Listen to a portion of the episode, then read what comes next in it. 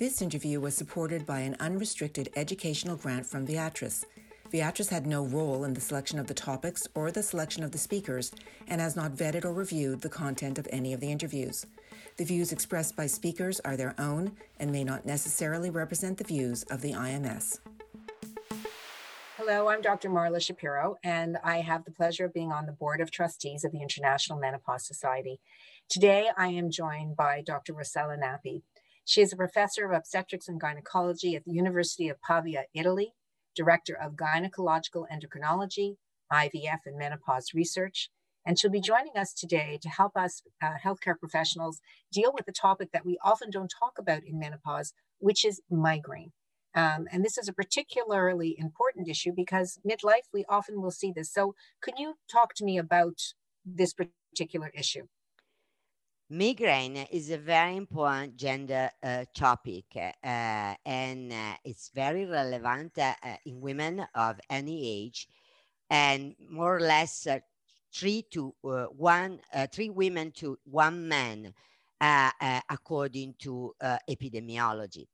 And migraine uh, is really affecting the woman from uh, the beginning of the fertile life with menarche to menopause, and usually premenopausal years, they are very le- relevant for exacerbation of this debilitating condition, because migraine is not just an headache. We know that is a, a neurovascular phenomenon uh, that is maybe related to many other aspects of uh, uh, health.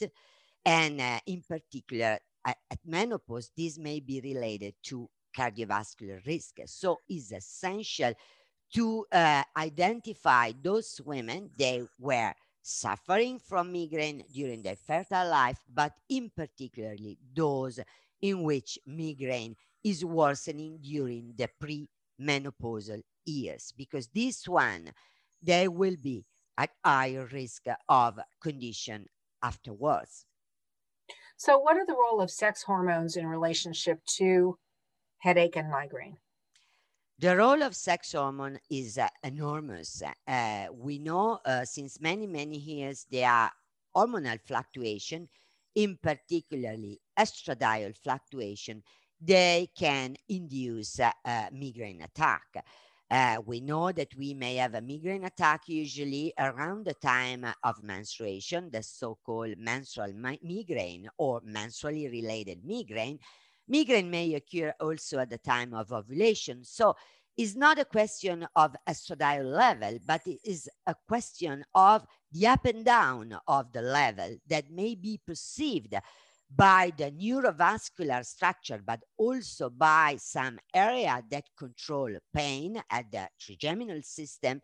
And these areas, they are so sensitive, they can uh, induce these uh, horrible pain that is extremely severe, is uh, uh, pulsating, is unilateral, may be concomitant with na- nausea and vomiting, and also phono and photophobia. And uh, this um, migraine in women is very severe indeed. And we know that when hormones modulate migraine, uh, also mm, the attack is much more resistant to uh, the use of even specific analgesics such as triptans. Indeed, these uh, attack of pain, they can last more than the usually four to seventy-two hours by definition. But when migraine occur with menstruation, uh, the, the, uh, the, the days may be even three Five, seven days, because the pain is resistant to analgesics.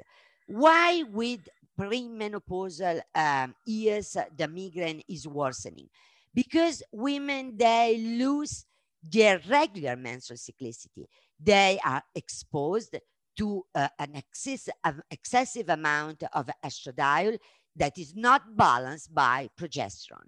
So there are some data out there suggesting that when menstrual cycle become irregular, maybe you have also heavy menstrual bleeding, you have a, a worsening of menstrual pain, for example, you have a short cycle, longer cycle, you really miss your cyclicity, and therefore a migraine is worsening and can, you can have also three, four migraine attacks uh, a week, and it's a real nightmare. And women, they also start developing more hot flashes uh, and also uh, more anxiety, more depression.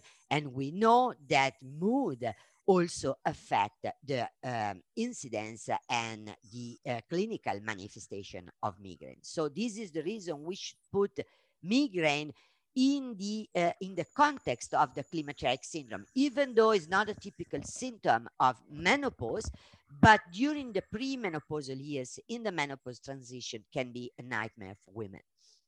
So what about the prescription of, of hormone therapy then for women who have this situation, but also have hot flashes and vasomotor symptoms? Will this limit our ability to treat these women with menopausal hormone therapy? Yeah, we should make a distinction. We forgot to mention the fact that we have two types of migraine. Migraine with aura.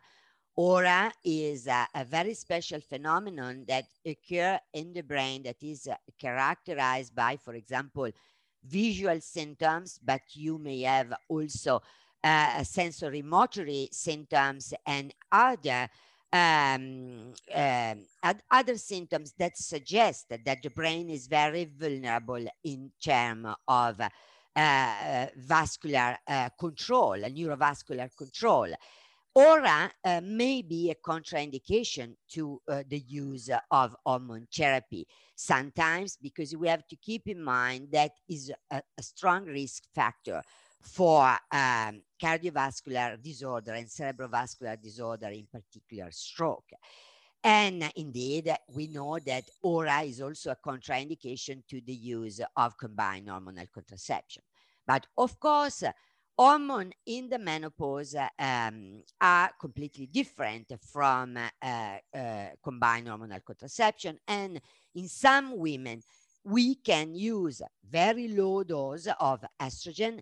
And what we know from the literature that maybe the transdermal route of administration uh, is uh, um, more uh, indicated in association with natural progesterone, because we have less impact on the, the risk of thrombosis. When we deal with migraine without aura, we should always be careful as well, because even migraine without aura may be a risk factor for uh, cardiovascular and cerebrovascular condition, but this is less uh, relevant from an epidemiological point of view. That our goal should be to stabilize the hormonal fluctuation with the lowest effective dose to relieve the symptoms, for example, hot flashes or others, and to try not to worsen migraine, but to improve the disorder. When migraine is worsening during hormone therapy, we should pay attention, and maybe we should measure and we should, should check on blood pressure. We should send to an expert in the field. So mm, the, the general practitioner or the gynecologist or cannot be enough. And maybe it's important to propose a, a neurological workout to this patient in order to propose hormone therapy in, uh, in, in, in the safest, safest way as possible. Well, thank you so much for joining us today. I think it's something that we often don't think about, migraine and menopause, but with hormonal fluctuations and the impact, it's something clearly that I will now be taking a look at in my perimenopausal and menopausal women. Yeah, we should do so. Also because, you know, some women, they are very lucky and they wait for the menopause, because women with menstrual migraine, usually they get rid from the migraine, okay? And we realized that two-thirds of the patients entering natural menopause, they improve significantly. And for these women, it's really a liberation from a, a condition. And therefore, when we propose hormones and maybe we restore the bleeding, for example, these women, they don't want uh, that treatment at all. So it's even, it's always better to think that to these women, we should propose a continuous combined regimen and not a sequential one, because we, it's not a good idea to uh, reinduce uh, uh, the uh, withdrawal bleeding, for example.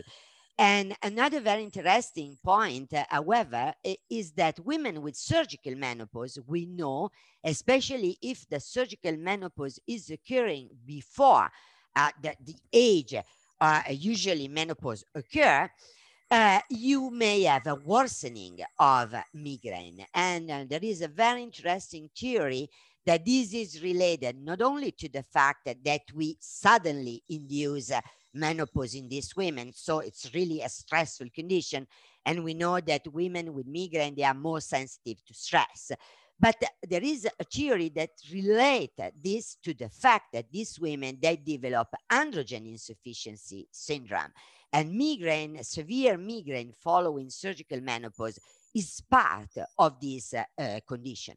And uh, this is interesting because there is there are also some data out there suggesting that even when you hysterectomize women, since you may induce a mild form of androgen insufficiency because you are affecting the circulation of the ovary, so the output of the androgen from the ovary is less, you may worsen migraine even when you remove only the uterus. So this is a very important point for even uh, O B G Y N and surgeon. Uh, they are doing um, oophorectomy and hysterectomy to migraine women. So we should keep in mind. Thank you so much for joining us today. Thank you, Marla.